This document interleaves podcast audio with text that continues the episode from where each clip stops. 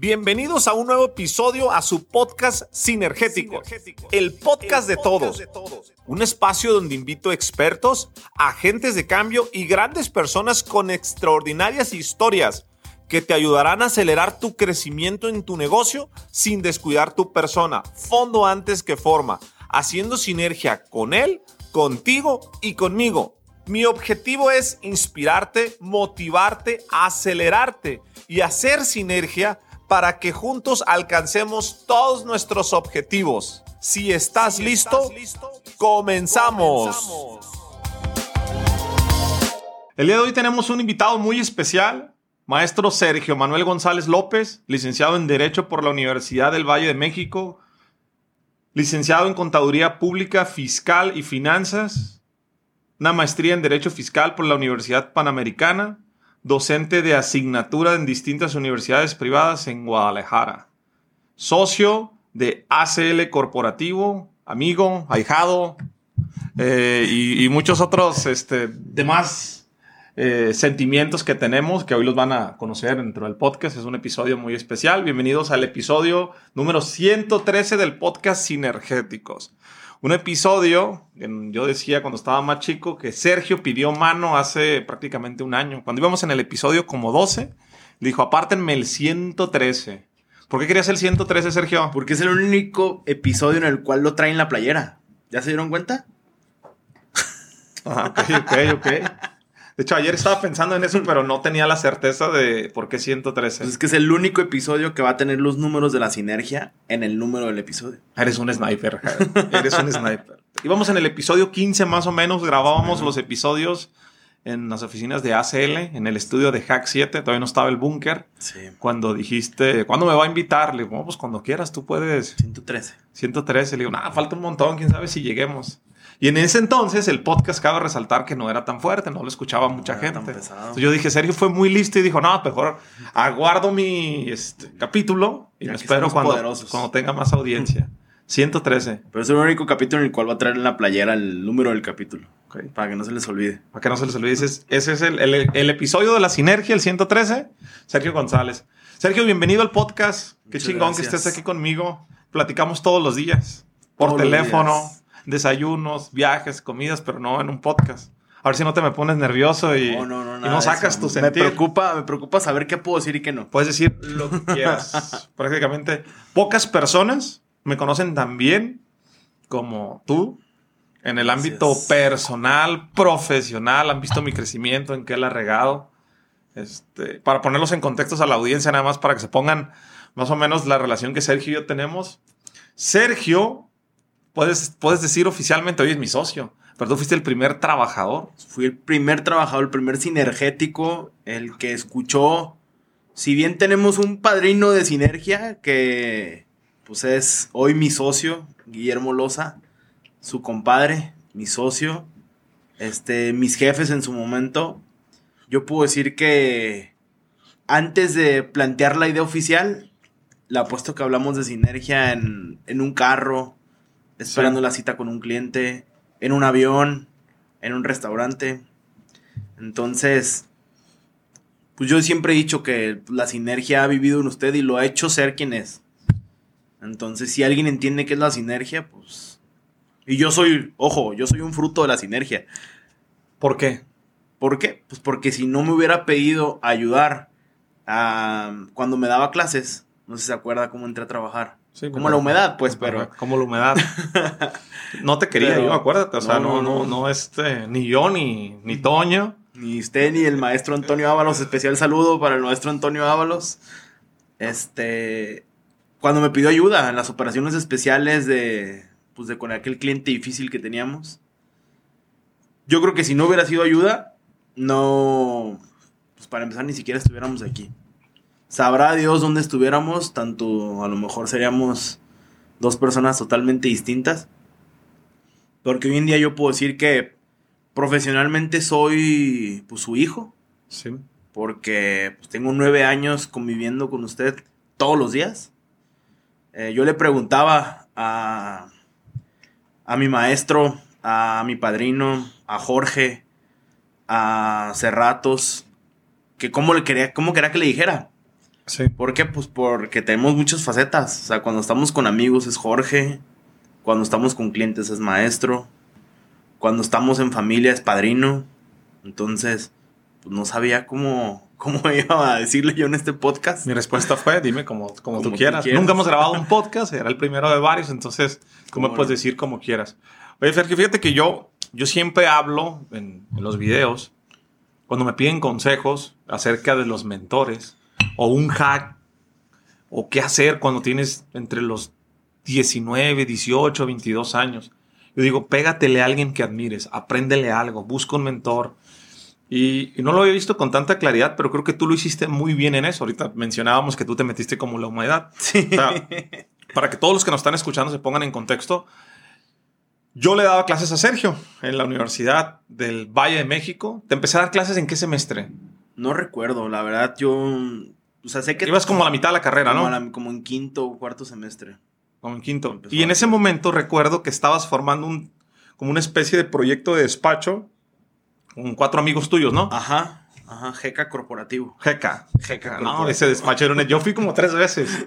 Usted nos regaló, yo puedo decir que yo no podía firmar sinergia. Demandas. Usted hizo sinergia. Fueron conmigo a mi casa una noche, sí. Y los invité a cenar. Oye, queremos pedir un favor. Pócar. Era cuando jugábamos pócarito. Pero cuenta cómo era el despacho. El despacho, no. El despacho, solamente les voy a decir algo, no podíamos firmar.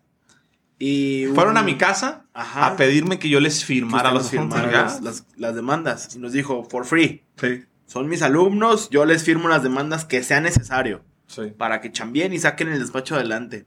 Y la verdad, pues lo sacamos adelante. Pero con un pequeño detalle.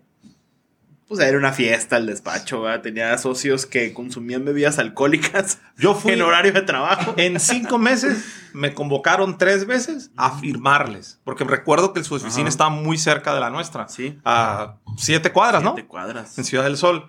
Y oiga, maestro, paso pues para ver cómo estaba el movimiento. Ajá. Pisteando.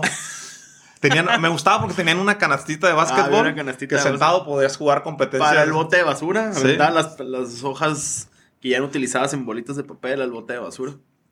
Había muchachas guapas. Recuerdo que 2 de tus socios se la pasaban. Por respeto, no puedo decir quiénes son. Nombres. Pero iban al despacho. Tú te enojabas porque... Iban a noviar. Debo resaltar, no se me vayan a sentir, que de esa sociedad, esos 4, en ese momento estaban muy jóvenes. Hoy todos son muy trabajadores. Pero recuerdo que había 2 que trabajaban. Tú y otra persona. Sí. Y se enojaban mucho porque... Sí, no, yo llegaba en camión y a las 9 de la mañana yo estaba ahí. Mis socios llegaban en carro y a la 1 de la tarde y crudos. Pues no era viable eso, pero... Oye, pero fíjate que algo bien interesante. De ese proyecto de sociedad duró como 6 meses, yo recuerdo. Sí, los aguanté 6 meses. Hoy siguen siendo muy buenos amigos. Sí, es que fue una... ¿Cómo le hicieron para...? Porque a veces cuesta trabajo romper una sociedad, romper un proyecto y te quedas con una susceptibilidad. Y yo veo que... Pues que están en tus cumpleaños, que inclusive viajan juntos, son muy buenos amigos, se pasan asuntos, nos mandan chamba, tú le mandas. ¿Por qué crees que fue? ¿Cómo? Nunca habíamos platicado eso. ¿Cómo fue esa...? Pues es que se hablaron las netas. Yo creo que cuando uno habla netas, no puede salir nada mal. ¿Cómo netas? Pues se habló la realidad. O sea, se les dijo, señores, seamos realistas, no traen clientes, no operan. La realidad de esto es que... Pues eres el chavo que me ayuda. Esa frase célebre de el chavo que me ayuda fue la que desencadenó y dijo, pues sí, soy el chavo que te ayuda y no quiero ser el chavo que te ayuda. Sí. Ok, busquen chamba. Entonces todos buscaban trabajo. Gracias a Dios, que yo creo que eso tuvo mucho que ver, todos pudieron encontrar trabajo rápido. Entonces nadie se quedó como sin lana o sin trabajo y diciendo, qué mala onda, ellos me sacaron de un despacho. Sino que todo se deshizo el despacho. Nadie se quedó con los clientes. Literal, se deshizo el despacho y todos buscamos trabajo. Que fue cuando se juntó el hambre con la necesidad, digo yo. Que fue cuando usted me empezó a jalar. Y me dijo, oye, necesito que me ayudes con esto, con esto, con esto, con esto. Y yo me acuerdo que me peleaba el escritorio de la oficina. Ya recuerdo. Es que ahí te va cómo fue el asunto. Por eso es que te metiste como la humedad. Uh-huh. Porque nosotros... O sea, tanto Toño como yo supimos rápidamente, y debo de decirlo, no porque estoy aquí presente, pero yo di muchos años clases en diferentes universidades y de mi top 3 de alumnos siempre tú fuiste uno de ellos. O sea, tú eres una persona que tiene un ancho de banda muy fuerte, eres muy capaz. como tú estabas en este despacho y yo veía que tú trabajabas, nosotros te mandábamos los asuntos que no queríamos. Los asuntos basura. No, sí. Te mandábamos las... Entonces mi Toñeiro, mi amigo, me decía, esos mándaselos a Sergio, mándaselos a Jeka.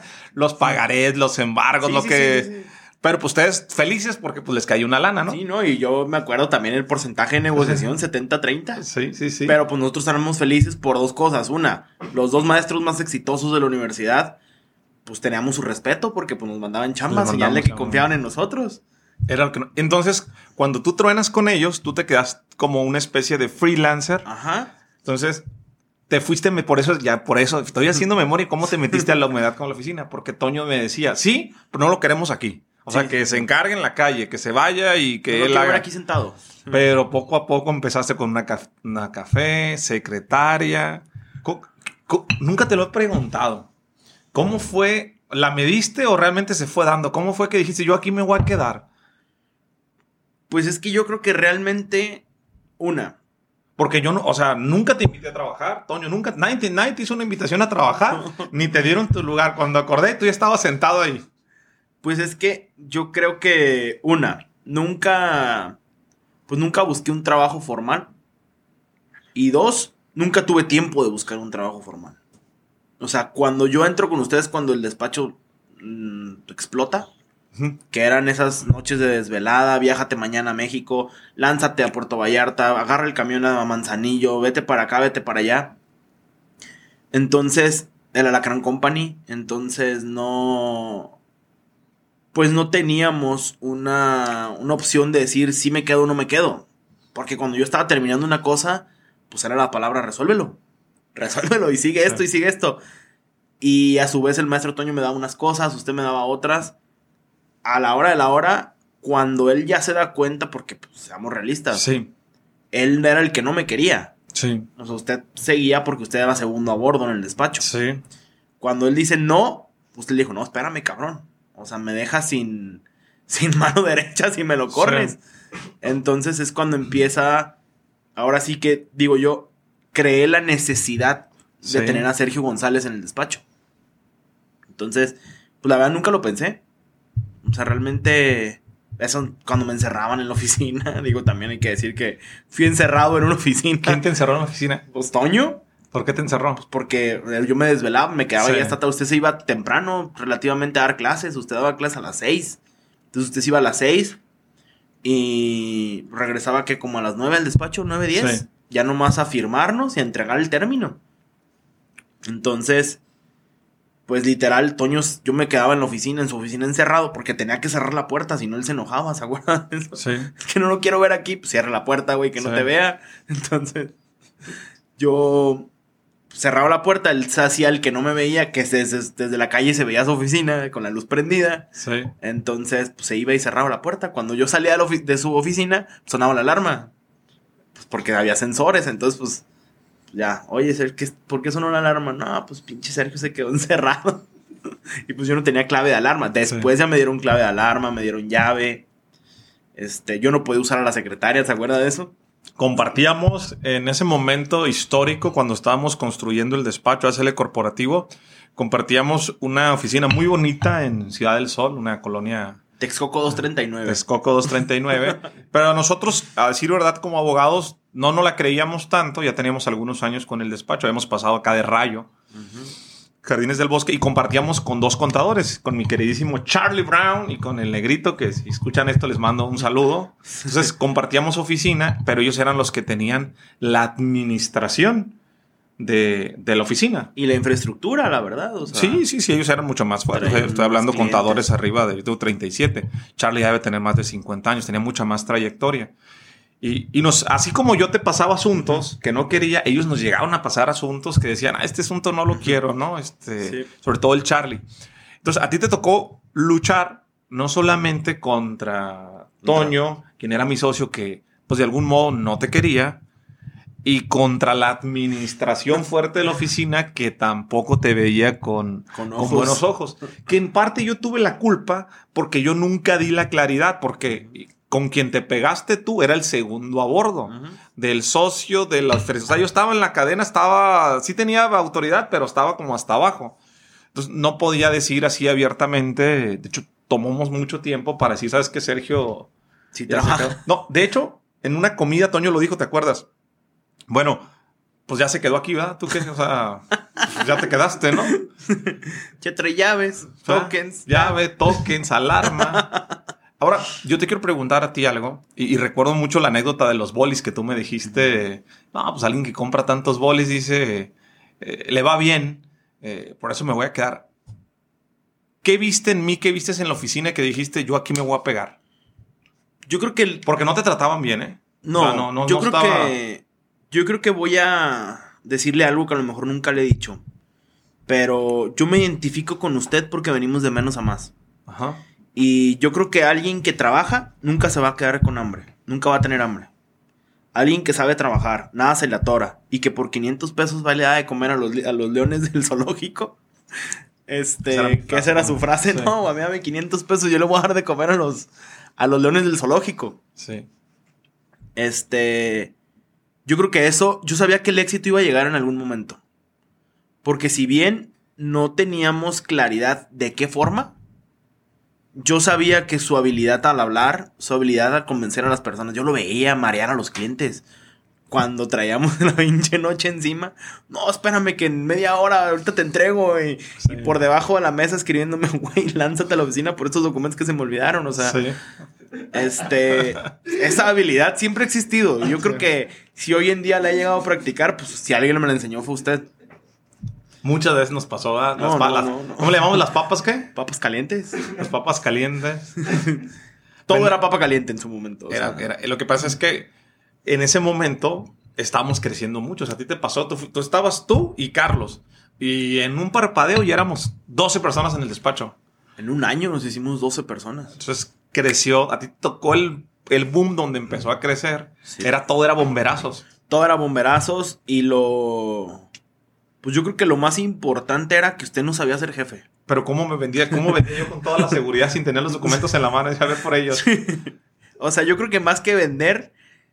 Yo siempre supe que usted iba a lograr ser algo en la vida. Y ojo, ajá, hoy en día usted se anima a platicar su trayectoria. Sí. Que yo le puedo decir ahorita a la gente que tengo 9 años conviviendo con usted todos los días. Y antes de que usted lo hablara públicamente en una conferencia o en redes sociales, pues a mí me lo platicó que una vez en 3 años. Sí. Entonces, yo estaba seguro que alguien que aguanta sus vergazos en la vida, perdón, sus golpes en la vida. Sí. Ahí es cuando le hacen alguien que aguanta sus putazos en la vida, lo que venga. Okay.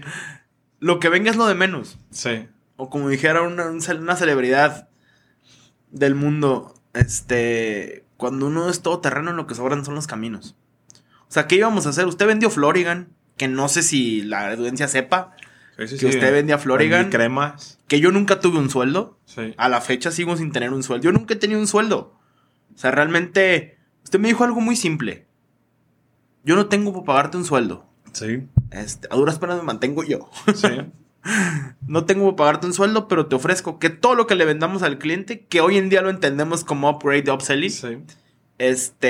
Por eso yo siempre he dicho que he sido emprendedor silvestre. O sea, no conocía los términos. Exactamente. Pero dale por acá. Yo, todo lo que vendamos, vamos michas. Sí. O sea, si el cliente, yo me quedo las igualas. A partir de la iguala. Ajá, yo me quedo las igualas. O sea, para poner todos en contexto, nosotros somos un despacho corporativo, ¿va? Que nuestro core, donde nosotros aprendimos, fue a vender igualas corporativas. Ajá. Platícales qué es una iguala para que todos entendamos. Una iguala es la suscripción a servicios legales, contables hoy en día, porque... Esa es otra parte que te vamos a platicar, las exigencias de mi padrino, amigo, sensei y todo. Una iguala es aquella prestación de servicio de manera mensual respecto de cualquier requerimiento legal o contable que tenga una empresa. Entonces... ¿Qué consiste en que paguen para... Hablando en dólares, $500, $1,000, $2,000, $3,000 mensuales para el cliente. Y tienen abogados pagados, diría. ¿Ah? Pero hay servicios... Como copias certificadas, poderes notariales, actas de asamblea, temas fiscales, cosas que no incluye la iguala. En eso tú te volviste muy bueno. Ajá. Que es donde yo te dije, yo encontré ese superpoder en ti. Yo no tengo para pagarte, pero de las igualas que tenemos, Esas igualas son de la oficina. Todas las licitaciones se presentaron en copias certificadas. Es correcto. Todas. Empezaste a encontrar necesidades para blindar más al cliente y de esos servicios extra. De esas, todas las licitaciones que se presentaron en copias certificadas, ni una se perdió. Todas las licitaciones se ganaron. ¿Por qué? Hola. Porque cumplimos nosotros con los requisitos que la ley establecía, que era presentar documentos certificados, y encontramos la forma perfecta de certificarlos mediante una copia. Entonces no alterábamos cotizaciones, todo caminaba y fluía de forma natural. Sí. Entonces la autoridad decía, es que ellos me dan certeza jurídica. Sí. Y se ganaban las licitaciones y pues yo feliz de la vida, ¿verdad? Una licitación consta de 500, 600 documentos. Sí. 50 pesos por hoja, pues, sáquenle cuentas cuánto ganaba yo en esos tiempos. Pero sí fue claro, gánate tu sueldo, genérame tu sueldo, no me cuestes. Que fue lo que usted me dijo, no me cuestes. Entonces, pues realmente nunca le he costado. No. Tengo siendo socio de facto, yo creo que pues, lo que tiene la sinergia.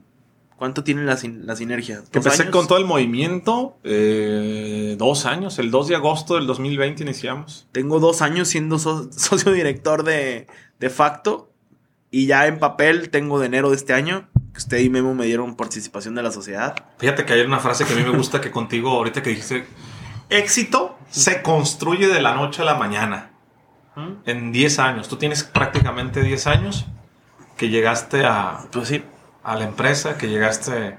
Digo, no era lo que es ahora. Digo, hay que reconocerlo. Hay algo que a veces le costó mucho trabajo a ciertas personas que por respeto no diré su nombre. Pero tú ayudaste a que esto se construyera. O sea, esa es la realidad de las cosas. Ha sido una sinergia. Sangre, sudor y lágrimas. Sí, sí, sí. Sabemos cuántos literal viajes a San Luis Potosí, a Monterrey, a Manzanillo, México. Desvelos, México. A Tijuana en lo pasado, la semana pasada. Tijuana que estuvo 24 horas sin dormir. O sea, hay una parte que no se ve, ¿no? Sí, lo que no salen las historias es lo que decimos. Y yo tengo que agradecer esa parte porque la realidad es que yo no hubiese podido, como siempre edifico a mi compadre, te lo digo a ti, yo no hubiese podido generar la marca, el movimiento que ahora está creciendo si no hubiéramos tenido ese respaldo, pues, o sea, dejarlo en ASL. ASL nos mantiene. Sí, nos ha ayudado muchísimo. Que ASL es el que nos ha llevado a poder sembrar y regar la sinergia. Sí, sí, sí, sí. Entonces es una gran unidad, algo que la gente me dice, Jorge, tienes 3 maestrías, tienes 2 doctorados y no haces contenido jurídico, ¿no? Fue como hasta a ti te costaba trabajo entender, ¿no? Que me decías, si hace contenido jurídico, van a llegar más leads, va a venir más tráfico, va a venir. Ahora que has visto el resultado, ya lo comprendes y dices, ya es. No, pues es que ya nos dimos cuenta que nosotros no le vendemos abogados, le vendemos empresarios. Entonces usted está cerca de los empresarios. Que yo siempre lo he dicho, ¿quién es mi mejor vendedor? Entonces, que pues la parte comercial y pública, pues todo el mundo la conoce. ¿Te imaginaste tener clientes en San Diego en algún momento, cobrar por hora? No. Cuando te pasó, ¿te acuerdas hace un año que llegaron por? ¿Cuánto me cobras? Y yo, pues no sé cuánto cobrar. Oye, pero que viáticos completos y cobras desde salir de la oficina. Pues ok. Entonces, la verdad es que es algo que sí esperábamos, porque también, pues siendo sinceros, pues usted también lo esperaba. O sea, realmente nunca hemos sido un despacho que aspire a sacar para la nómina. Sí. Siempre hemos sido un despacho que quiere más y que exige más, porque pues la gente hoy en día, ¿usted cuántos títulos leyó al inicio? Uf. ¿Y por qué tengo esos títulos? Yo le preguntaría. Porque te obligué, prácticamente te obligué. ¿Quieres ser director del área fiscal? Estudia contabilidad. ¿Quieres una maestría? Estudia esto. ¿Quieres esto? Estúdialo. Oye, ¿qué curso? Estúdialo. Oye, prevención de lavado, también hazlo. O sea, si yo estoy estudiando, te dije, en este momento, porque llegó un momento que se me empalmaron, estaba terminando un doctorado, ¿recuerdas? Y estaba empezando el otro. Se me estaba volviendo loco. Entonces dije, si yo estoy estudiando 2 doctorados, tú tienes que estar estudiando algo. Si yo estoy estudiando, ustedes tienen que estudiar algo. Entonces, de alguna forma te obligué a que... Yo creo que el máximo exponente de una coerción fue... Ponte a leer. ¿Sí se acuerda? Ponte a leer. No, ¿cómo quiere que lea con una licenciatura, un despacho, ando en chinga, me traen viajes, bla, bla, bla, bla, bla, bla, bla. ¿Cómo quiere que lea? Yo hago todo eso y soy papá. Entonces, creo que si yo tengo el tiempo de leer, tienes que leer tú también. Y yo, Jesús bendito. ¿Ya leíste? Sí. Entonces, pues yo siempre he dicho que hay que dar un extra. Hay que dar el extra que el éxito necesita. Porque las cosas no caen del cielo. O sea, es mentira quien diga que no, yo nunca le he batallado en la vida. Yo creo que todos batallamos y acabamos de ver que uno de nuestros mejores clientes está batallando. Sí. A su forma de batallar. Entonces, yo creo que todos batallamos en la vida. Y eso es algo que me hizo creer en... Porque yo no creo en el proyecto. La verdad. Yo creo en Jorge Serratos. Para mí el proyecto es el resultado de las acciones de Jorge Serratos. Porque antes del proyecto existió Jorge Serratos. Sí. Como maestro, que si me hubieran salido las firmas como me salían hoy en día, no hubiera batallado tanto. Sí. Como pues esos bolis que usted invitaba, que un maestro debe ganar aproximadamente, tenía en ese momento un doctorado nomás. Tenía un doctorado. Yo creo que ganaba 350 pesos la hora. 342 pesos me pagaron la hora. Más o menos la hora sí. Se la debieron haber estado pagando. Y gastaba 500 pesos en bolis diarios. Entonces, pues el señor se le antojaba un bolis y como no se podía comer en clase, pues la rompemos todos la regla, ¿verdad? Hacía sinergia con todos, no la rompemos la regla y les decía, señores, ¿quién quiere un bolis? Y le disparaba un bolis a todo el salón. Entonces, pues eran 500 pesos de bolis. Pero fíjate que eso yo te lo respeto, esa intuición. Fíjate tu lógica, que pareciera tan sencillo, pero otra gente no lo vio. Tú decías, a ver, el maestro gana 342 pesos la hora y dispara 500 pesos en bolis, no viene... Ahora lo aprendí de mi amigo el padre Buki. Viene a conseguir su mejor talento. Dilo sin decirlo. Yo iba a la escuela, a mí me apasiona dar clases, pero yo agarraba lo mejor de las universidades para llevármelos al despacho. Sí. ¿Sí? A todos los escogí, menos a ti. Tú fuiste el único que... Pero es que yo es lo que yo digo. Sí. O sea, Jorge Serratos lo digo en cotorreo con mis amigos porque siempre... pues qué fácil, trabajas con Jorge Serratos, sí. Usted lo ha escuchado. Tú tienes dinero porque estás con él y estás fácil, ¿no? Sí, con otras palabras un poquito más grotescas, pero eso dicen. Yo creo que no le alcanzaba para ofrecerme de sueldo. Entonces, eso es lo que yo digo públicamente. Ande, cabrón, no le alcanzaba. Es que nunca me ofreció trabajo porque no le alcanzaba. O sea, realmente... Pues no, o sea, es que tú nunca te ofrecí trabajo, pues no te alcanzaba para pagarme, güey. O sea, usabas mis servicios a pedacitos. Entonces, que yo creo que por eso le caía mal a algunos de sus socios, por ese tipo de frases. Sí. Has cambiado mucho, has venido moderando. No, ya soy chavito bien. De hecho, tú eres un ejemplo de lo que es, y te lo he dicho muchas veces. De hecho, ahora me animo a grabar sin ningún problema contigo, porque sé que has trabajado esa parte, pero tú eres excelente en forma, pero en fondo estabas muy mal, o sea... Te valía madre llegar al salón, yo recuerdo, y decirle, como tenías un ancho de banda superior a la mayoría del salón, cállate, tonto. O sea, cuando alguien decía una tontería, o sea, ponte a estudiar, o sea. No preguntes cosas que no son, ubícate. Entonces, por eso es que Toño te tenía idea, pero muchos maestros, o sea, realmente todo el mundo decía, pásame Sergio tiene mucha capacidad. Pásame tu examen, yo te lo hago. ¿Cómo le decías eso a la raza, pues? Y delante del maestro. En paz descanse mi amigo Gustavo Bodar. Dios lo tenga en su santa gloria. Un excelente catedrático. Yo se amparo por él. Digo, hoy en día lo puedo reconocer. Aunque de hecho que... Pero él te aborrecía. No. Te aborrecía, pero él me decía... Es el alumno con más competencia que tenemos y sin ningún problema. Tan es así que en premios Ceneval, ¿cómo te fue? Yo me acuerdo de esa parte de... Usted habló conmigo, ya ella trabajaba con usted, ya teníamos una amistad, no nomás trabajaba con usted. Sí, yo te dije. Usted me sentó y me dijo, mira mi Sergio, yo te voy a decir algo. Si tú no pasas ese examen Ceneval, hijos, mano, yo no te quiero decir. Tanto perjudicaste al prójimo durante tu universidad. Sí. Que si X persona lo pasa y tú no, compadre, yo no sé, tendrá peligro el suicidio, me dijo. El bullying que te van a pegar. Sí, entonces, pues yo seguro de sí mismo, porque pues si uno no cree en sí, ¿quién va a creer en uno, verdad? Uh-huh. Pues fui Premio Nacional Ceneval, entonces... Pues la banda decía que si no me aguantaban sin premio, imagínense con premio. Con premio. Y no estudiaste porque fuimos, no ¿te acuerdas que fuimos a Manzanillo un día antes? Y te dije, no vas a estudiar. Y dice, no, no se necesita. Que estudien los que no trabajaron. Hay una frase que te caracteriza a ti, que, y creo que se la escuchó a un buen amigo tuyo. Hay personas que no se la creen y otras personas que se la creen de más. Algo así va. Tú eres una persona que siempre se la ha creído. Sí. ¿Por qué? O sea... ¿Qué consejo le das a la gente, Sergio? Incluido que ese consejo me lo has dado a mí fácil 25 veces. Tú tienes una habilidad nata para detectar. Nomás te falló ahora en Xcaret. No, pues me traía asado aquí. Te falló en Xcaret, pero tú normalmente detectas muy bien el momento en el que yo dudo, o en el momento en que tambaleo, en el momento en que no me la estoy creyendo, que me pega el síndrome del impostor y me hablas o me mandas un mensaje y yo me empodero. Tú siempre te la has creído. Y hay mucha gente... Alguna vez lo escuché de mi queridísimo Humberto Herrero, que la diferencia entre la gente exitosa y la gente extremadamente exitosa es que la gente extremadamente exitosa se la cree. Tú siempre te la has creído, me queda claro.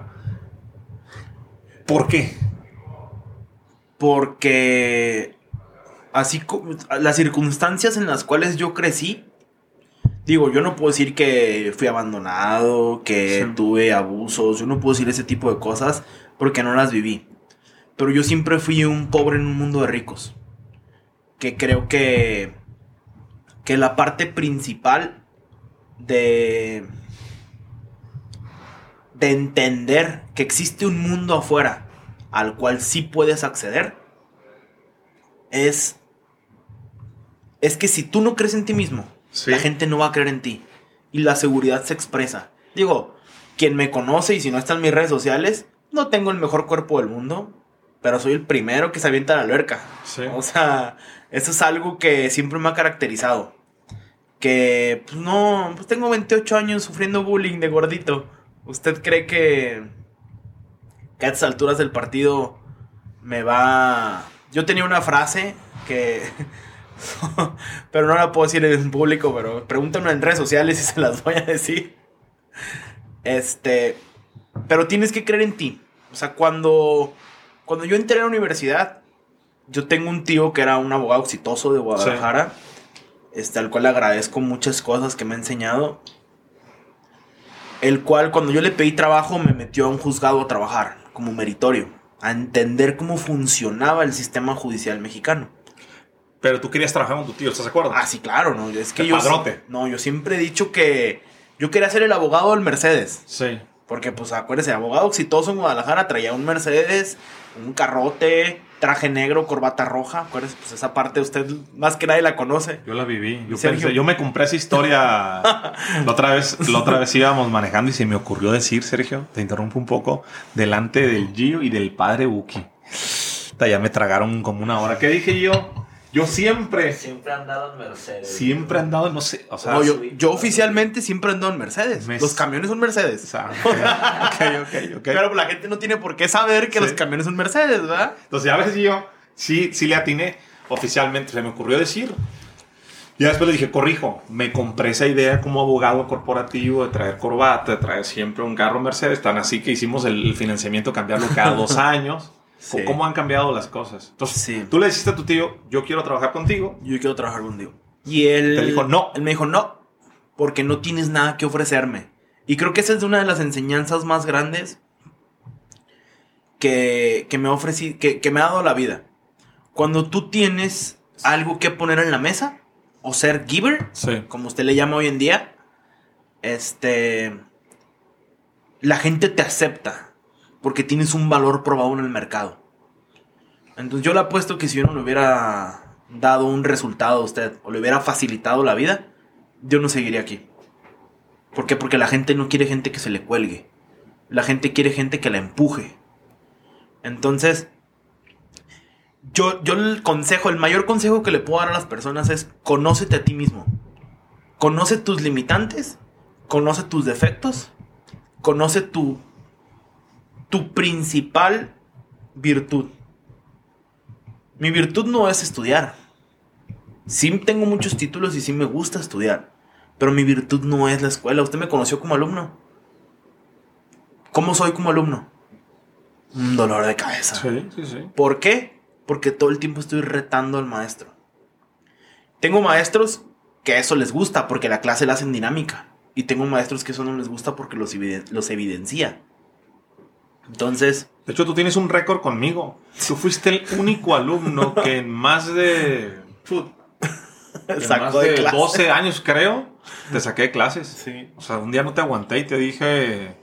Salte. Yo nunca había sacado un alumno del salón. A mí me reventaste y te dije... Salte. Para afuera. ¿Por qué lo sacaste? ¿Por qué lo saqué? Trabajaba... Imagínate, no, fue en ese proceso de transición. Yo digo, cuando eres abogado Superman. ¿Por qué Superman? Pues porque te sientes intocable como abogado. Cuando si la policía te para, le dices, soy abogado y quieres pelear todo. Yo tuve un proceso de abogado Superman. Sí, te sentías mucha calepunta. Y el que me sentó fue Toño, y se lo puedo decir públicamente. El que me dijo, compadrito, serás muy Superman, pero yo soy Thanos y trueno los dedos y te desaparezco, compadre. Entonces, fue Toño Ávalos. O sea, que yo siempre he dicho que aprendes más de las personas que te hacen difícil la vida que de las que te la facilitan. Eso admiro mucho de ti, que tú siempre te refieres a él con respeto, fíjate. Y dices, no ves la parte negativa, ves la parte que te enseñó. Sí, eso. Claro, o sea, perdón por lo que le voy a decir, pero los pinches reportes que me pedía y me rechazaba 30 veces, me enseñaron a que un día le entrego un reporte y es como, no manches, sin colorcitos, como otras personas, pero, sí. Pero los reportes tienen pies y cabeza. Y yo siempre he dicho que un diamante no se pule a base de besos y abrazos. Un diamante se pule a base de golpes, raspadas y presión. Entonces, hay que entender que la parte principal de un ser humano es conocerse a sí mismo. Si usted no se conociera, ¿qué le duele? ¿Qué le gusta? ¿Cuál es su principal fortaleza? Yo creo que usted no pudiera ser el papi sinergético, sí, porque no sabría qué transmitir. Y como es adentro, es afuera. Entonces, yo le diría que el consejo que le puedo dar a los estudiantes de Derecho, de Contabilidad o cualquier estudiante es: conócete. Ponte a prueba, conoce tus límites. O sea, realmente yo creo que usted conoce sus límites. ¿Hoy en día los conoce? En ese momento sí. ¿Hoy los conoce sus límites? En ese momento sí. O sea, es que hay dos tipos de límites. El límite interior y el límite exterior. Mi límite exterior no lo conozco. O sea, no sé hasta dónde voy a llegar. No sé hasta dónde. Mi límite interior. Su sí límite como ser humano. No como el alcance que pueda tener en las masas o representar. Así como ser humano sí lo conozco. O sea, que tenemos que conocer. Yo tampoco sé a dónde me va a llevar la vida. O sea, pero sí estoy seguro que conozco mis límites. Sí. Conozco mis fortalezas. Sé exactamente. Es más, y usted las conoce. Usted mismo sabe qué me puede hacer irme al lado oscuro en la luna. Sí.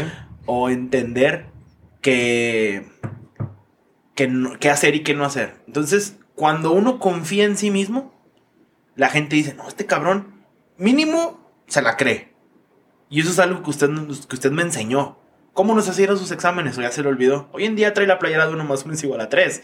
Yo puedo andar sin corbata. Sí. Son las 10:58 de la mañana y yo puedo andar sin corbata.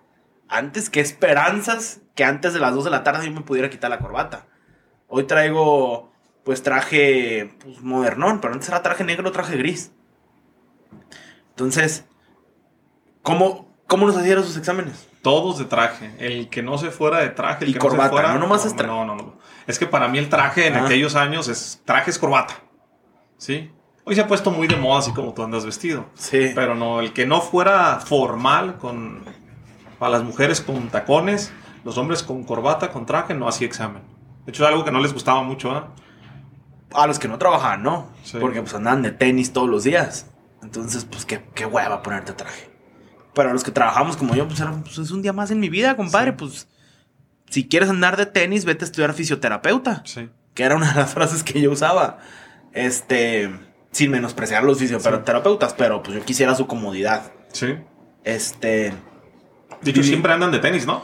Vivimos en una... Sí, pues porque se tienen que estirar, jalar piernas, estirar brazos, subirse a hacer los masajes. O sea, es una actividad distinta. Sí. Yo estoy seguro que la frase que usted utilizaba de como te ven, te tratan. Sí. Vivimos en una sociedad de apariencias. Para nuestro gusto o para no. Donde importa el carro. Donde importa cómo te vistes. Qué zapatos traes. Qué cinturón tienes. Y después juzgan tu capacidad. Sí. Que es lo que Carlos Antonio Rodríguez Iñiguez dice. Necesitamos el hola. Porque la lengua, el platicar y el saber, el conocimiento, lo tenemos. Pero necesitamos que cuando lleguen la gente no se bloquee. Sí. Que digan, mira, parece un buen abogado. Ya después comprobamos si lo es o no. Pero parece un buen abogado. Entonces, yo creo que esa parte usted no la inculcó. Yo creo que usted siempre estuvo de acuerdo en que como te ven, te tratan. Y tan es así que hoy en día usted porta con orgullo el 1 más 1 es igual a 3 en la playera. Sí. Porque quiere que lo traten con sinergia. Oye, yo ya no aparento, ya no traigo, ahorita no traigo carro, Sergio. Y ya no uso ropa cara. Yo traigo un poderosísimo Spark. Ahí, ¿qué aplica? ¿Qué aplica? ¿Qué aplica? Pues es que usted ya se volvió hippie. Caray. Sí, no, o sea... ¿Y por qué vendemos más ahora y tenemos más dinero que antes y ahora no están las apariencias? Porque ya logró usted dar el pasito. ¿Qué es eso? El pasito. Nosotros no tenemos un apellido rembombante. Nosotros no somos de la Piedra Malpica, como dijera usted, o Rivadeneira. Sí. Nosotros venimos de la cultura del esfuerzo y el trabajo. Sí. Hoy en día, usted ya tiene una trayectoria. Sí. Tiene lo que yo le llamo un reconocimiento de las masas. Donde el pararse hoy en un escenario le genera credibilidad. Y yo creo que eso es gracias a que usted se abrió totalmente su vida. O sea, realmente yo creo que es la parte más difícil, el hablar de lo que usted ha sufrido. El decir, híjole, a mí me pasó esto. Y que la gente genere empatía con usted. No partir del Jorge Serratos edificado, sino del Jorge Serratos real, del Jorge Serratos auténtico, del Jorge Serratos vulnerable, del Jorge Serratos vulnerable. Que la gente dice, pues es que quiero ser como él. Sí. Quiero ser vulnerable porque su vulnerabilidad le hizo ser quien es. Sí. O sea, a usted no sé si la gente sepa, pero no le gusta la carrilla. No, ni sé dar carrilla. Y eso es lo interesante, porque pues yo vivo dando carrilla. Sí. Entonces, pues a usted no le gusta esa parte. Pero nunca nos hemos dado carrilla, ni me has dado, fíjate. No. Pues porque no doy yo carrilla. Es que a usted no le gusta. No me gusta. Y pues yo me alineo. Entonces. Pero yo creo que el tema de la carrilla, tú tienes que dar carrilla para que te den. O si tú no te lleves, no te van a dar, o sí. ¿Cómo funciona? Pues es que usted es muy claro. A mí no me gusta llevarme. Okay. Es que para la gente que no lo conoce, que esa es la parte que yo le tenía miedo al podcast. Sí. Usted se calienta muy rápido. Muy, muy rápido. O sea, yo le puedo decir que pues, si eso... ¡Pum! Pues si hablaran los archiveros de la oficina... Como dicen, llamas a mí. Si hablaran los archiveros de la oficina, ¿qué no dirían? O sea, pues, ¿cuántas veces le he renunciado yo? ¿Y qué me contestaba? Recoge tus Barbies. ¿No? Sí. No, ya no quiero trabajar. Yo le entrego. Recoge tus Barbies, ya no le hagas de pedo. Sí. Entonces, pues eso es lo que la gente no conoce. A llorar al panteón.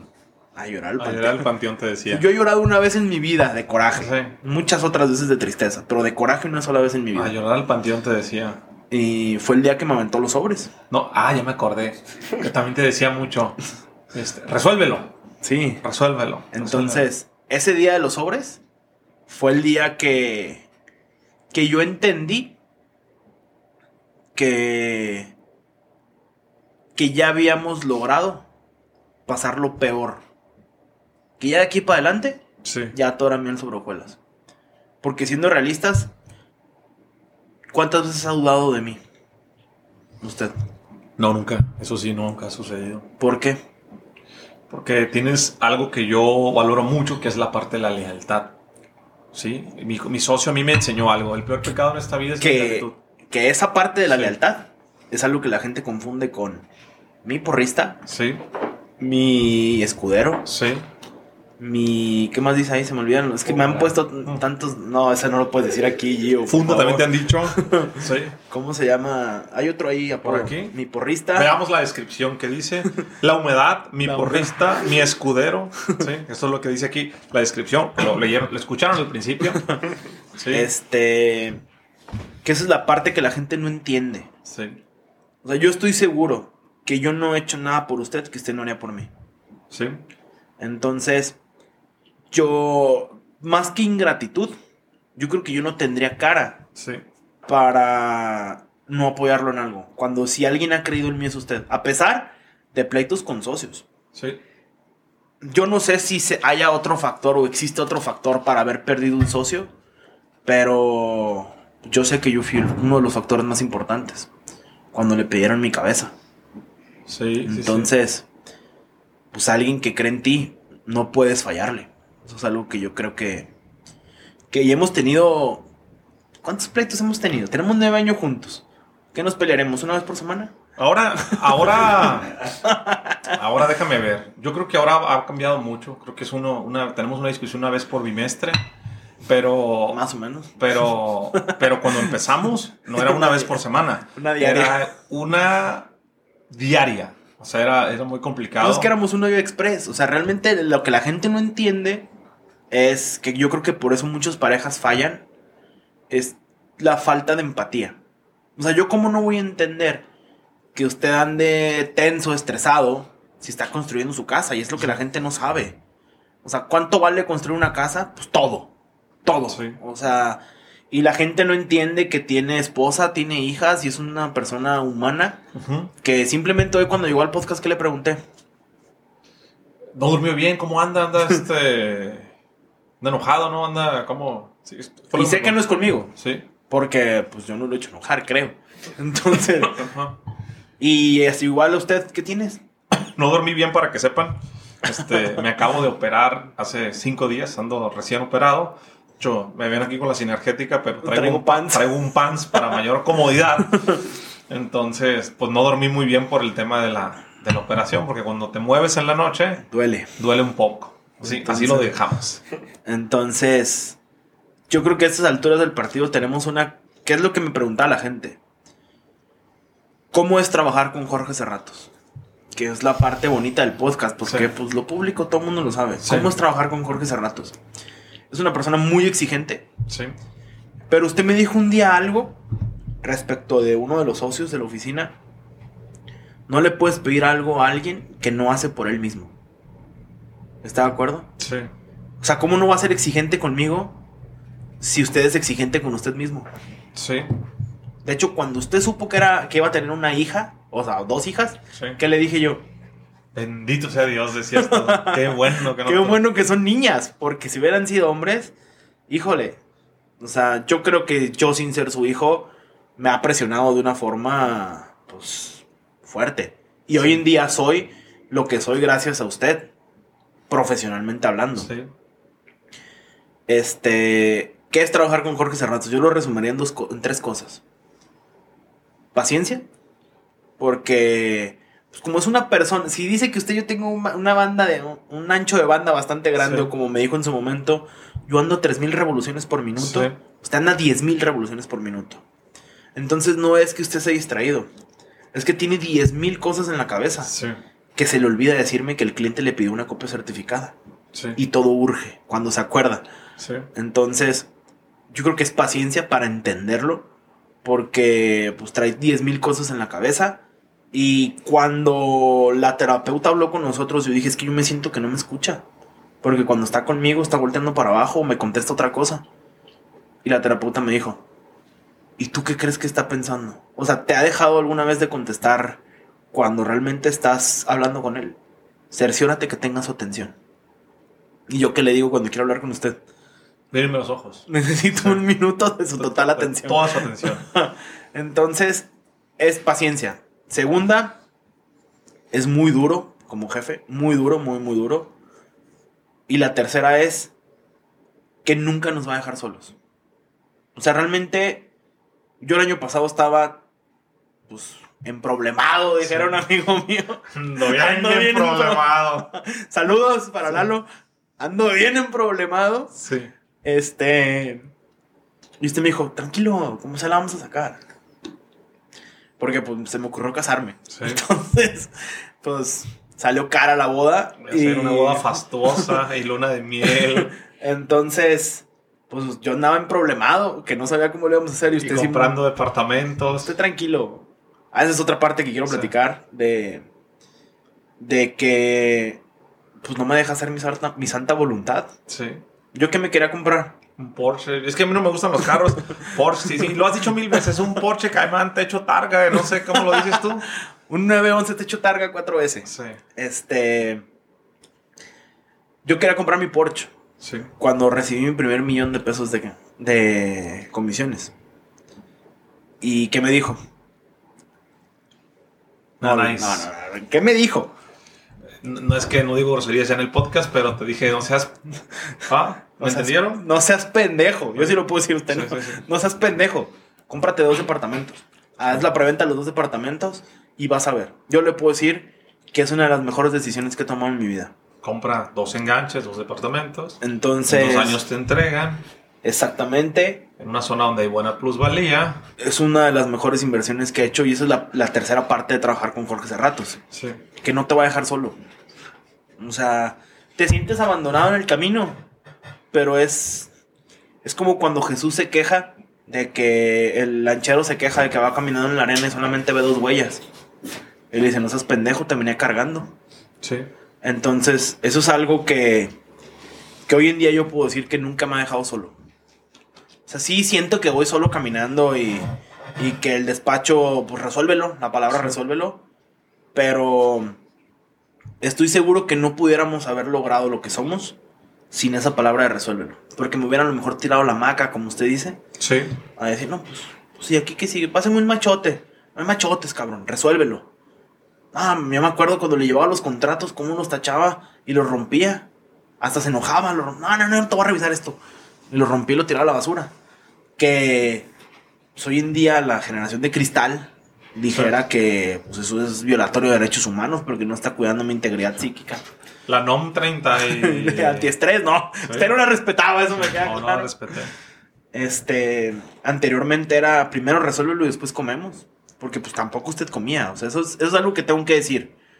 O sea, realmente usted... nunca nos hizo hacer algo que usted no haría. O sea, realmente el decir que los volar de madrugada para que nos rindiéramos el día, pues usted lo hacía. Sí. Hoy en día ya se fresea y no vuela si no es primera clase y ese tipo de cosas, pero... No, vuelo normal. Más no me gusta volar. Es que los vuelos, ¿te acuerdas? Los vuelos matones donde teníamos que llegar a las... No, yo agarrar un vuelo a las 11:47 de la noche en Tijuana y llegué 4:47 a Guadalajara, entonces... Pues los agarrábamos cada semana. Sí. Entonces, es más, hubo un tiempo en el que platicamos más tiempo en los aeropuertos. Sí. Que en la oficina. O en la carretera. O en la carretera que en la oficina. Sí. Entonces, esa es la tercera parte de trabajar con Jorge Serratos. O sea, que jamás va solo uno. O sea, realmente, pues simplemente el decir, quiero hacer esto, ¿cómo lo ve? Bien. Hoy en día me deja más solo y tomo más decisiones de manera personal porque creo que ya logré entender, o sea, ya soy otra persona, tengo 28 años, o sea, cuando yo entré con usted tenía 19, o sea, a los 19 años todo está bien y nada está caro. Sí. Entonces, eso es algo que la propia edad te va dando. Hoy en día soy socio director del despacho, la mayoría de los clientes ya me respetan como abogado. Anteriormente era salte de las juntas, acuérdense. Sí, si estás muy chico, no había no había esa transferencia de credibilidad, o tenía que ir yo contigo a todas las juntas. Exactamente. Hoy yo creo que somos el despacho, pues un despacho de jóvenes, porque nos ha enseñado a desarrollar talento. Nosotros no contratamos personas. Sí. Nosotros desarrollamos el talento, creemos en la juventud, y yo le puedo decir que lo que usted hizo conmigo hace 9 años, yo lo estoy haciendo todos los días con el equipo. Creer en ellos, empoderarlos, exigirles y presionarlos. Hay gente que tiene otro tipo de capacidades. Sí. Que yo entiendo que usted no fue buen jefe porque nunca tuvo un jefe. No sabía ser jefe. O sea, realmente yo no pasé por ese proceso de trabajar para una firma, trabajar para una empresa. O sea, realmente de la maestría me metí a trabajar con Jorge, con Memo y Toño. Y ellos me enseñaron de esa forma, pues, o sea... No, son duros. Son muy duros, muy duros. Mi compadre ha cambiado mucho. Ahora ya tiene muchas técnicas, muchas herramientas, muchas habilidades. Sabe cómo, entiende de inteligencia emocional, reglas 3x3 que me ha enseñado, que yo te he transmitido. Pero en esos años me decían a mí, resuélvelo. O sea, yo recuerdo muy bien... O sea, acuérdate que uno transmite la información que uno aprendió. Y es como yo aprendí de ellos. O sea... Cuando vendí la primera iguala corporativa de $4,000, me acuerdo que trataba de registrar marcas. Que la acabamos de subir hace un año, ¿eh? O sea, esa parte. Pero bueno, esa es una iguala... de cariño. Es una iguala de cariño porque es el primer cliente del despacho. Pero muchos años antes de que tú llegaras, ese cliente ya estaba. Sí. Entonces, él fue el que me enseñó. Con ese cliente aprendí yo a registrar marcas, patentes. Me ayudó mucho Indautor, avisos de funcionamiento. Registré más de 200 marcas. Entonces, ese cliente, para mí fue un cliente muy especial, que ya no tarda en salir su episodio, lo invité a grabar, ¿va? Para platicar un poco la historia, y que además de ahí me apalancó porque tuve la primera distribuidora, después de ahí vendí Florigan. Pero el punto de esto es que cuando yo volteé con mis socios, que no eran mis socios en ese momento, les decía, oye, ¿cómo le hago aquí?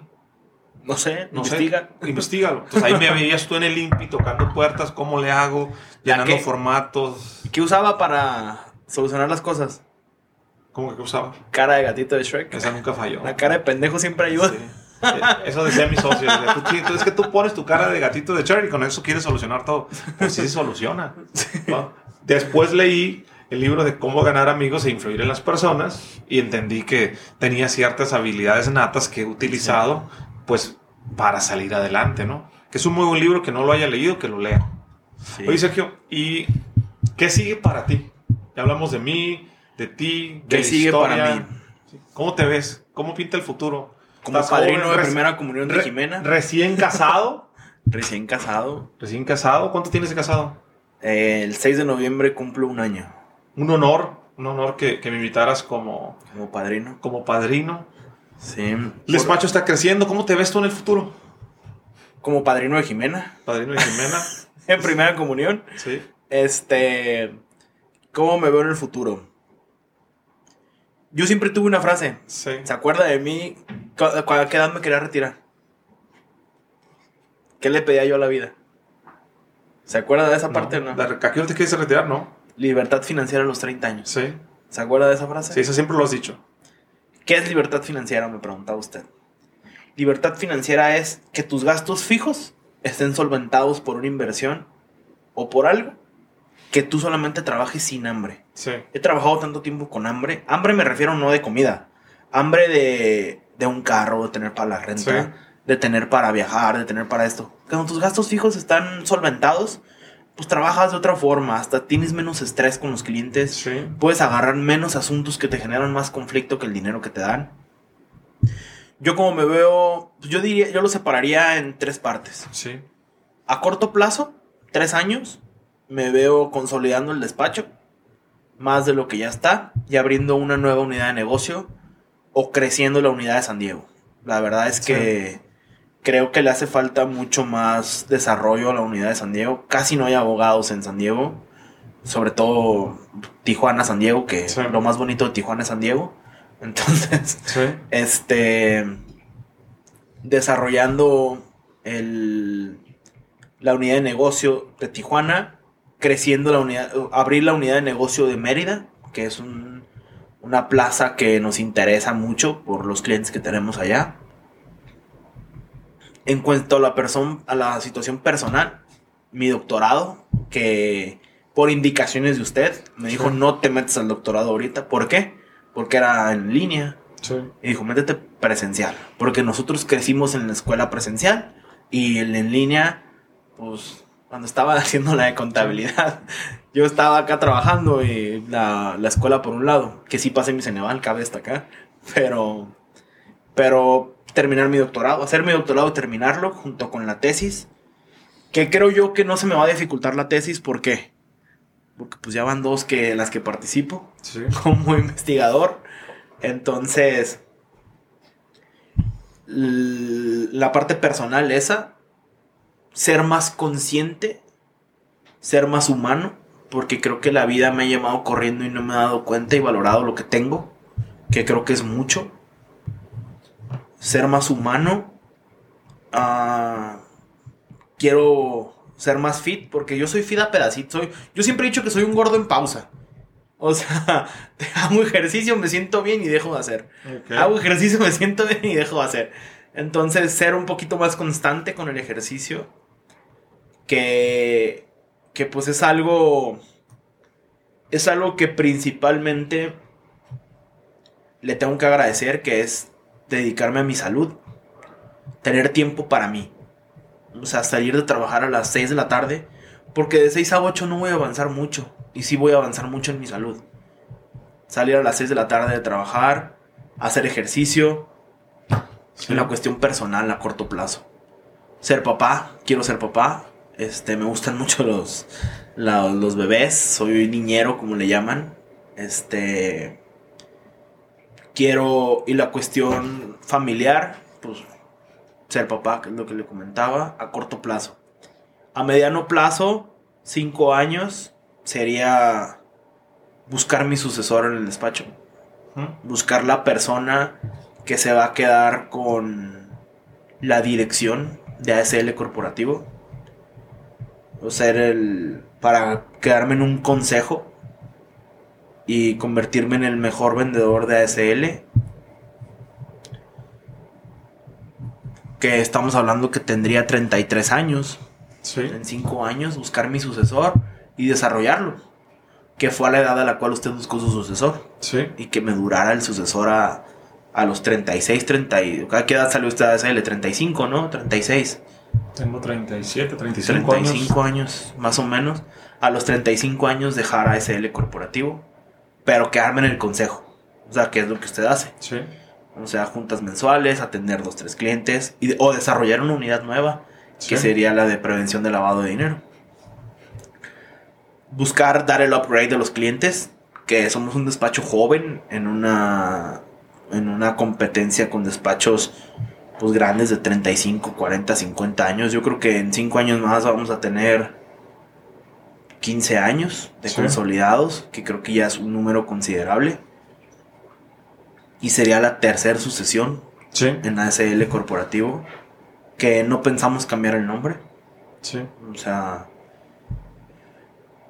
ese sería como a mediano plazo. El personal, a mediano plazo, yo diría que empezar a pensar más en mí, en la, sí, cuestión de enfocarme en disfrutar la vida, que se disfruta de todos los días. Yo siempre he dicho, disfruto hasta de estar en el aeropuerto, sí, porque pues las tarjetas nos dan para entrar al Salón Premier y, sí, y hasta los burritos de ahí no saben ricos, sí, porque cuando comes vikingos en el Oxxo, pues de ahí para arriba todo sabe bueno. Pero ser un poquito más, dejar de vivir corriendo. Esa es la frase que yo utilizaría. Sí. Dejar de vivir corriendo, sin un tiempo, poder decir, no tengo juntas hoy, me voy a dar el día con mi esposa, voy a ir a un spa, voy a estar con ella. Y creo yo que la Fundación Sinergéticos nos va a necesitar. Okay. Nos va a necesitar en el sentido de dedicarme un poco más a la escuela, a dar cátedra, ser catedrático. ¿Te gusta dar clases? Sí, me gusta dar clases. Me gusta, sí, tener Sergitos González en el salón. Sí.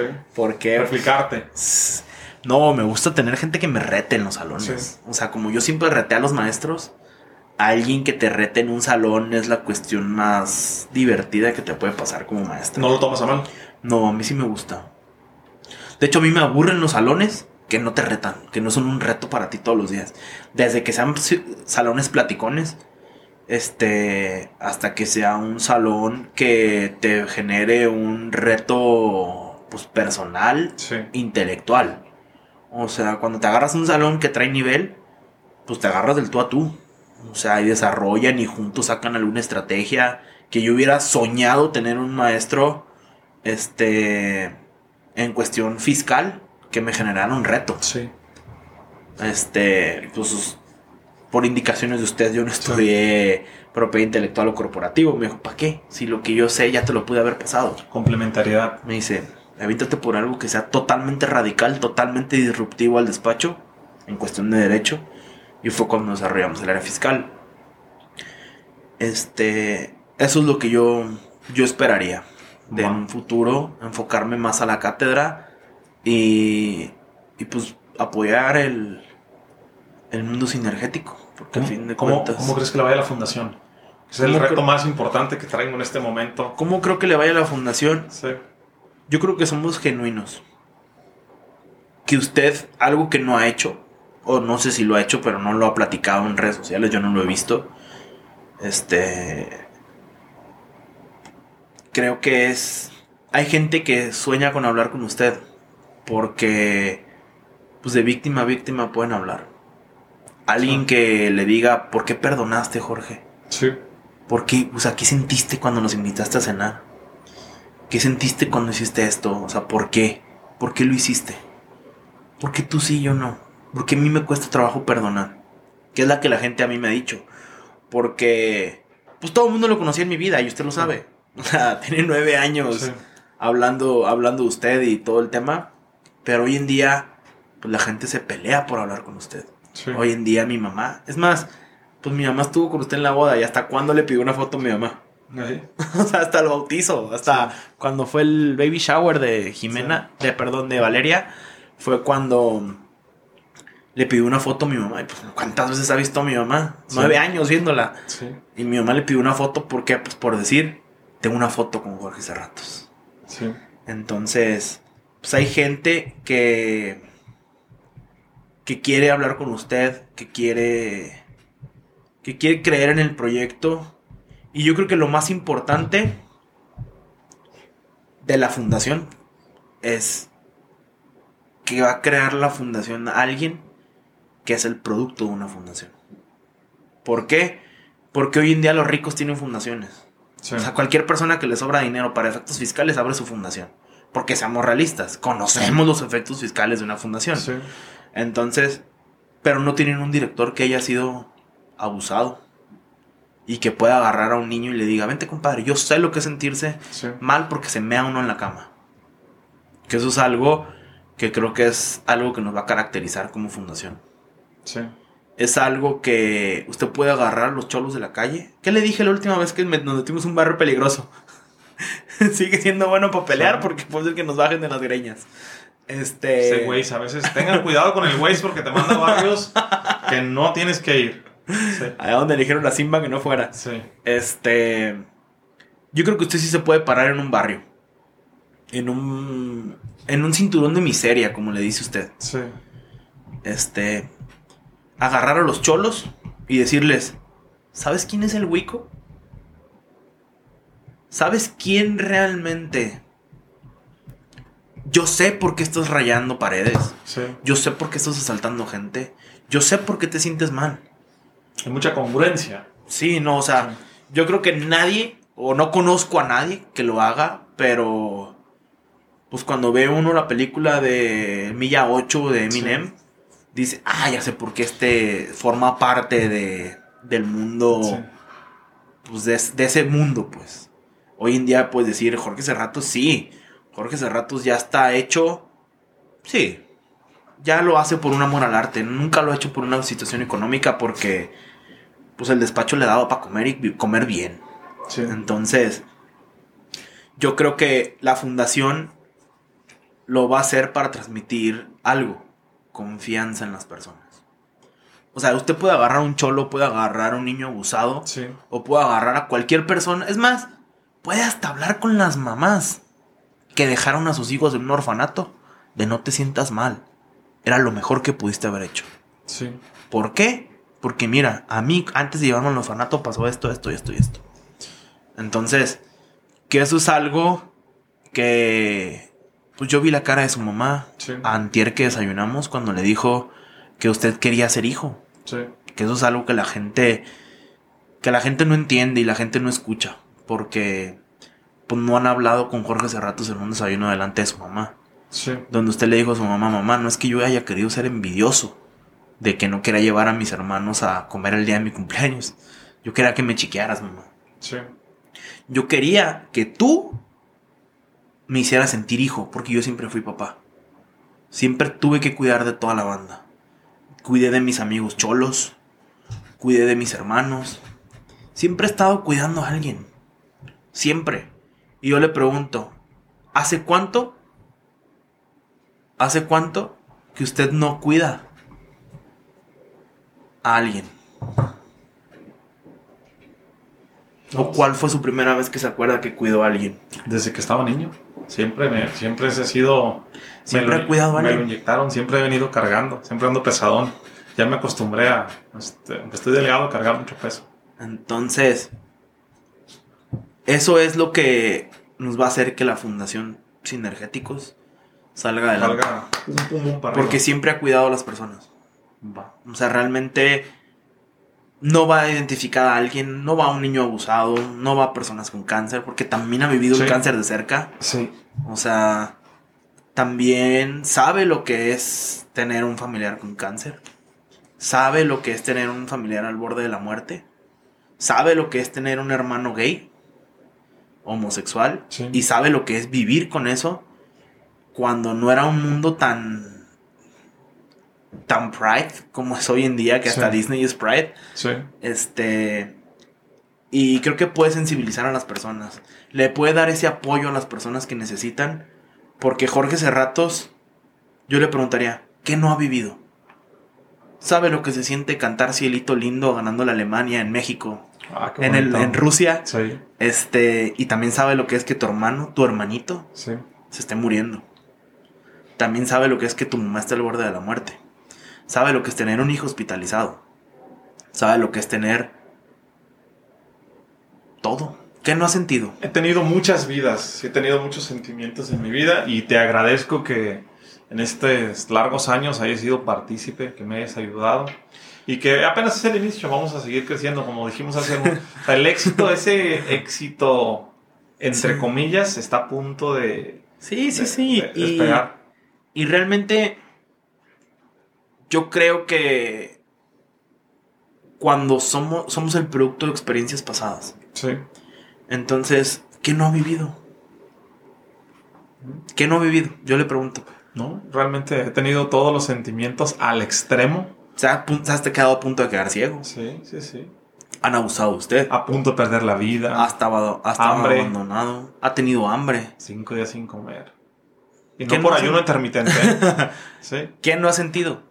Sí, he tenido muchos sentimientos. O sea, la chamarra Cruz Azul, que no sé si ya la habló en un podcast. Sí, ya la chamarra del Cruz Azul. El no saber cómo usar un traje. Los calcetines blancos con los zapatos. Cómo ponerte una corbata. Ajá. Yo creo... Es más, simplemente... Ya trajo carros de lujo. Ya trajo Sparks. Ya le han robado carros. Ya se le ha quedado sin gasolina cuando va al aeropuerto. O sea, ya se ha enfermado el carro porque le llenó el tanque. O sea, ya... ¿Qué no ha sentido? A lo mejor por eso ahora ya no quiero carro. Digo, ya tenido... ¿Qué no ha sentido? Sí. Esa es la pregunta que yo le haría a usted. ¿Qué no ha sentido? De todos los sentimientos que existen, ¿qué no ha sentido? Creo que los he experimentado todos hacia arriba y hacia abajo. Lo he visto enojado. Sí. Lo he visto llorando. Lo he visto hospitalizado. Sí. He tenido... que cargarlo y subirlo a un Uber para llevarlo al hospital porque se me está muriendo. Que más me puse en ensenada. Sí. Que usted le va a dar un paro cardíaco. Entonces, creo que... Estoy seguro que cuando ya ha vivido gran parte de los sentimientos, que la gente no los conoce, ¿qué sigue? Ayudar. Y es algo que usted ha hecho siempre. Siempre ha hecho sinergia. ¿A cuántas personas? No? Es más, ha hecho sinergia con gente que abusó de usted. Sí. Yo con eso le digo todo. Cuando eres capaz de perdonar ese tipo de cosas, puedes tener una fundación. Porque no busca el efecto fiscal. Realmente busca replicar el mensaje. Busca tener lo que usted no tuvo. Que llegue alguien y le diga, como usted dijo en días pasados, ay, Jorgito, nunca te compusiste. Sí, es correcto. Esa parte es la que creo que nos va a hacer llevar una fundación bien. Que la gente llegue y le diga, eres una abeja. Eres una abeja. Sí. Todo el mundo te va a decir que no puedes, pero sí puedes. ¿Qué te falta para poder? Déjate de victimizar, porque eso es algo que siempre lo ha caracterizado. O sea, yo nunca lo he dicho, es mi culpa. O sea, más bien, yo nunca he dicho, es culpa de él que yo esté así.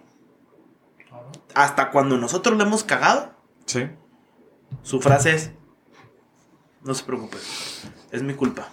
Yo te dejé estar ahí. Sí. Yo confié en ti. Yo te di el dinero. Es mi culpa, por pendejo. Es mi culpa. Entonces yo creo que por eso nos hemos llegado a estar donde estamos. Víctima jamás. Porque hemos logrado llegar al punto en el cual queremos transmitir el mensaje de sinergéticos. Porque sinergia siempre ha habido. Entonces, pues este es el verdadero Jorge Serratos. Pues a darle.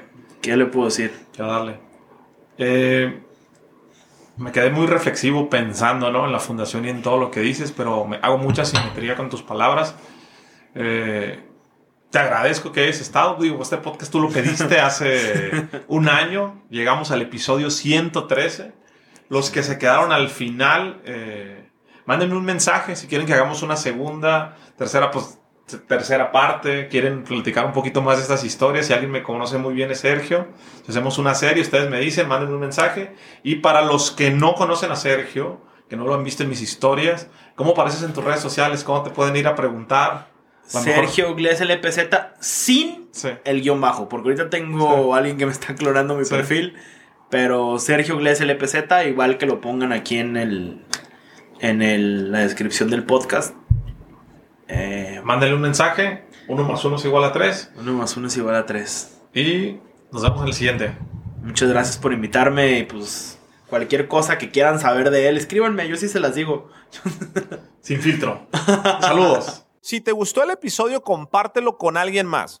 También sigue a Sinergéticos Podcast en Spotify o suscríbete en iTunes y califícame con 5 estrellas para que más gente lo pueda encontrar y hagamos sinergia con más personas. Mencióname en Instagram con lo que más te haya gustado lo que escuchaste el día de hoy en este episodio. Como Jorge Serratos F. Eso es todo por hoy. Yo soy Jorge Serratos y espero que tengas una semana con muchísima sinergia. ¿Estás listo para convertir tus mejores ideas en un negocio en línea exitoso? Te presentamos Shopify. Tal vez no lo sabías, pero nuestro podcast More Than Mamis es un negocio y lo empezamos, por supuesto, para desahogarnos y hablar sobre la maternidad, no para convertirnos en expertas de ventas y del e-commerce. Así que sí, necesitábamos ayuda para vender nuestro merch y poner en marcha nuestra tienda. ¿Y cómo suena con Shopify? Llegó otra venta. Shopify es la plataforma de comercio que está revolucionando millones de negocios en todo el mundo. Ya seas un emprendedor desde tu casa o desde donde sea, Shopify es la única herramienta que necesitas para iniciar, administrar y hacer crecer tu negocio sin dificultades. Con Shopify puedo gestionar pedidos, envíos y pagos desde cualquier lugar, brindándote toda la información y estadísticas de tus ventas al detalle. Regístrate para un periodo de prueba con tan solo $1 al mes en shopify.com/sonoro. Todo en minúsculas. Ve a shopify.com/sonoro para llevar tu negocio al siguiente nivel. Shopify.com/sonoro.